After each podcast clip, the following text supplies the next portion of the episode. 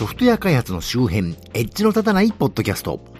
どうも、信濃の国在住、自称コンピューターで楽しいことをしたい人、そして、え今週は更新がちょっと遅くなりましたけど、今回お話しする内容を検討している同じ部屋でね、うちの家族が24時間テレビになるものを見てまして、24時間ぶっ続けで感動する話ばっかりやり続けるってすごいですよね。あの、24時間マラソンし続けるのと、24時間感動し続けるのとではどっちがきついんだろうと、一言ながら思うんですけどね。まあ私は普段からあまり感動したしたくないと思って生きてまして、あの、映画とか見るにしてもね、泣かすような話は見たくないなと常々思ってましてね。毎年この番組をやってるのを見るたびに、まあ私にはそもそもそんな能力はないんでしょうけど、あんまり人を感動させて泣かすようなことだけはせずに生きていきたいなと、毎年決意するマッチこと町田です。このポッドキャストはソフトウェア開発そのものの話題はそこそこに、あまりエッジは聞いてないかもしれないけれど、ソフトウェア開発と関係あるようなないようなお話を、あまり角が立たないようにのんべんだらりんとしていこうという番組です。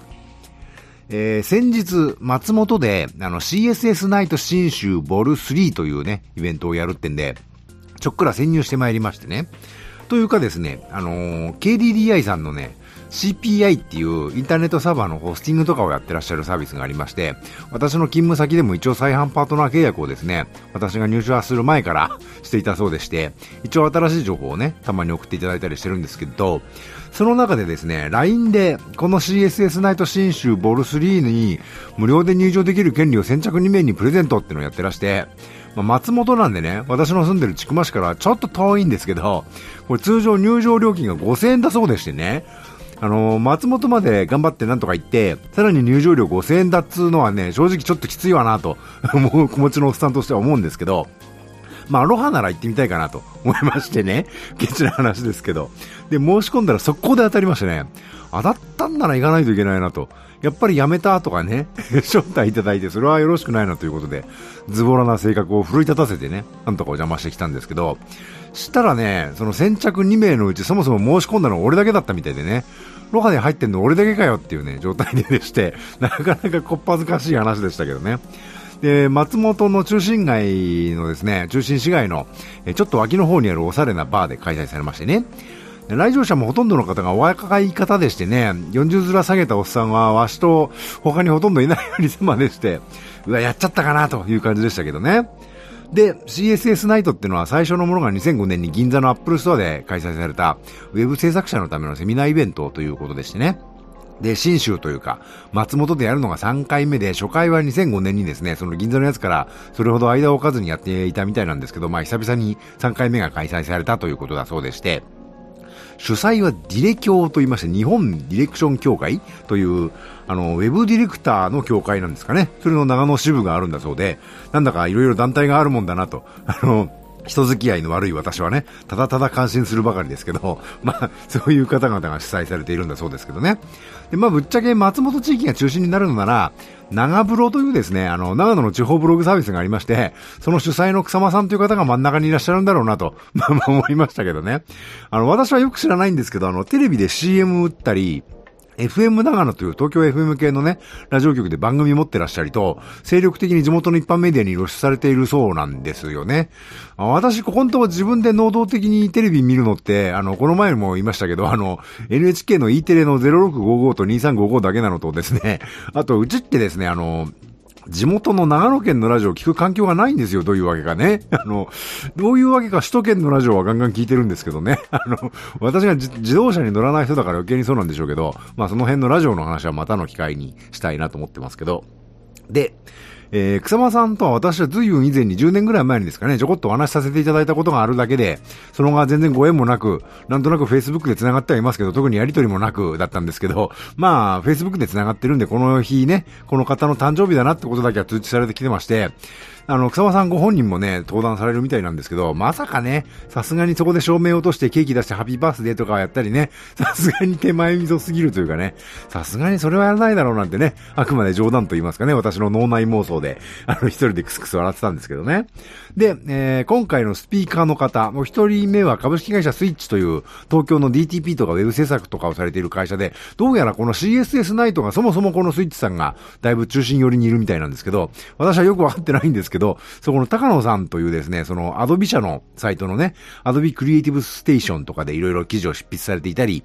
書籍もたくさん出されている方のようで、どうやらその筋ではとても有名な方みたいなんですけど、私は失礼ながらね、あの、デザイン寄りな人ではないんで私は、あの、というか、よく考えたら今の会社入ってからそっち方面はさっぱりやってませんね。そんなわけで不勉強で存じ上げてなかったんですけど、で、今時のね、フォトショットいられでは自動化機能とか支援機能がいっぱいあるので、昔はいろいろめんどくさかった作業がワンアクションでできたりするんだよ、みたいのをね、たくさん紹介していただきまして、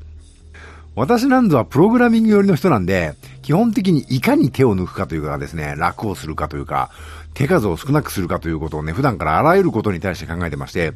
手抜きのためなら手をかけることを惜しまないというね、タイプの人間なんですけど、まあデザインというかね、ビジュアルワークをやられる方って、なんか皆さん真面目というか丁寧というか、それこそ、そんなに細かいことって毎回毎回やらなきゃいけないのということをね、一生懸命やってらっしゃる方が多いなと、前々から思ってましてね。で、実際そういう方に、そんなのもっと簡単にできないの？とかって言うと、このおっさんはなんてこと言うのか？と。ウェブデザインの基本も知られないのか？みたいなね、目で見られたりなんかしてね。うわ、なんか怖い世界だから口出しにせんとこうと思ったりするんですけど、でもやっぱりこの高野さんの話を聞いてね、やっぱそうだよね。簡単にできる方向に行くんだよねと思ってね。この方のこういうチップスをどっかにまとまってるんなら私の勤務先のですね、やっぱりビジュアルワークを一番担当してもらってる人が、まさに今腱鞘炎を患う事態になっているので、こういうのどうですかねと、あの、紹介したいなと思って聞きしてました。というわけで基本はフォトショットいられのね、新機能やチップス紹介されてて、意外になんていうかこのイベント普通に勉強会だなと 思って聞いてました。なんだと思ってたんだって話ですけどね。えー、次に登壇されたのは KDD Web コミュニケーション、さっき言った CPI とかやってらっしゃる会社のですね、安倍さんという方が登壇されまして、CMS のお話、それもいわゆるワードプレスとかではなくて、セマンティックというかね、レストフルなあのコンテンツサーバーを作って、フロントはそれこそ Web に限らず、今後は Amazon エコーとかも出てくるんだからそういうのにしようという話をされていました。こうやってね、なかなか難しいですよね。あの、少し未来の話ということでされてましたけど、このセマンティックウェブというのはもう、ここ20年とは言わないですけど、十何年も前から言われながら、なかなか実現しないというかね、浸透しない概念なわけですけど、むしろこういうウェブ制作をしている人たちより、開発寄りの方ではね、割と普通に出てくる話題ではあるんですけどね。私はこれインターネットで公開するコンテンツの話でもまあいいんですけど、私個人的には勤務先の業務システムをね、そっち寄りにしたいなと思ってるんですけどね。まあそれの話はまた実現できたらここでする機会もあるかもしれませんが、あのー、私社内 SE もやってたりするんでね、一体何の仕事をする人なのか自分でもよくわからないんですけどね。そして最後は長風呂のというかね、さっきもお話に出ました草間さんが、えー、草間さんのお父様が引退後のね、お仕事としてオーディオの買い取りをやってらして、そこそこ売り上げも良くて、個人の引退後の仕事としてはまずまずと思っていたら世の中そういう中古オーディオの買い取りみたいなのが大きな業者が増えてきたので、じゃあちゃんとブランディングをしようということでね、草間さんってそういう企業ブランディングとかが専門の方な、みたいなんで、あの、お父様の現在のお仕事についてね、ブランディングを徹底的にやってうまくいって、で、そういうコンテストで準優勝しましたというお話でした。こういうビジネス寄りのお話って、あの、大変重要要とは思うんですけど、なかなかそっちに力入れる機会っていうのはね、作れなくて、草間さんはむしろそっちに力を入れてらっしゃってね。で、それでさっきも言いましたけど、一般の地元メディアに露出されてるのもそういう戦略があって、さそういう下地というかお力があってのことだと思うんでね。なかなか長野県内で他にはいらっしゃらない、すごいなと、えー、なんというか、伝道師というかね、すごい人だなと思ってるんですけど、大変そのお話の内容は勉強になりましてね、やっぱ、やっぱこういうことをね、考えて実践できるようにならないといけないよなと思わせるものでした。で、なんでも最近は、あのマーケティング4.0という言葉があって、それはつまり自己実現だと。あの、フィリップ・コトラーという人が言い出したことなんだそうですけどね。ここのとこのマインドフルネスみたいなのもそうですけど、ちょっとその東洋的なメンタルチックなことから、スピリチュアリズムを取り除いたようなね、ことがね、あの、ちょっと最近の流れとしてありますよね。で、草間さんは個人のセルフブランディングから、あのー自己実現を目指すね、あの、企業のじゃなくて個人のセルフブランディングからね、自己実現を目指すというテーマの本を近々上司されるそうなんでしてね、なかなかすごいなと。最後にですね、ちょっと感動的な CM の動画とかを流しまして、その後皆さんも目を閉じて将来の自分を想像してみましょうとか言っててですね、会場の皆さんもなかなか感動的な感じでやってらっしゃいましたけど、私これを見てですね、あの、あの、こう、多分私の問題なんですけどね、あの、この番組で何度も話題にしている、フールでやってるあの HBO のシリコンバレーというアメリカドラマでね、あの、フーリー社の CEO のケビン・ベイソンみたいだなと思ったらおかしくなっちゃいましてね。あの、まあ、そんなこと思ったのは私だけだとは思うんですけどね。これやばいな。笑いをこらえるのが大変だったんですけど、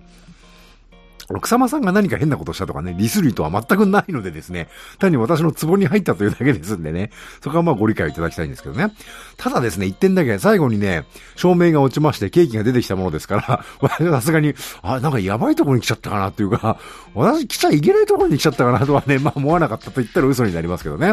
でもまあ、ブランディングとか特にセルフブランディングっていうのはね、詰まるところカリスマ性みたいなところもあるんでしょうから、まあその辺も私なんぞにこうやってネタにされるぐらいね、やりきるというところがですね、すごい方だなと単純に思いましてね。これは正直にあの、草間さんの話聞くと自分のいろいろ反省することが多いなと、毎度思うんですよね。あの、まあ、私に同じことはできませんけどね。というわけで、えー、今回は CSS ナイト新州ボリューム3というイベントに参加してみましたよというお話でございました。というわけでこの番組は Apple の iTunes、Google の Play Music に登録されております。お手元のスマートフォンのポッドキャスト機能でこの番組を登録いただきますと、最新エピソードが公開時点でお知らせされたり、ダウンロードできたりするようになります。またこの番組の Twitter アカウントや Facebook ページと Google プラスページがありまして、この番組で取り上げるかもしれないネットで見かけた気になるニュースのご紹介などをしております。もし気が向いたらフォローなどしていただければと思います。また、えー、この番組と同じ内容のものを YouTube にも上げてまして、もしポッドキャストあんまり聞く習慣ないんだよねという方はそちらもお試しくださいなというところで、えー、Twitter、Facebook ページ、Google プラスページ、YouTube チャンネルはこの番組の配信サイトからリンクが貼ってありますのでご参照ください。というところで今回はここまで。ではまた。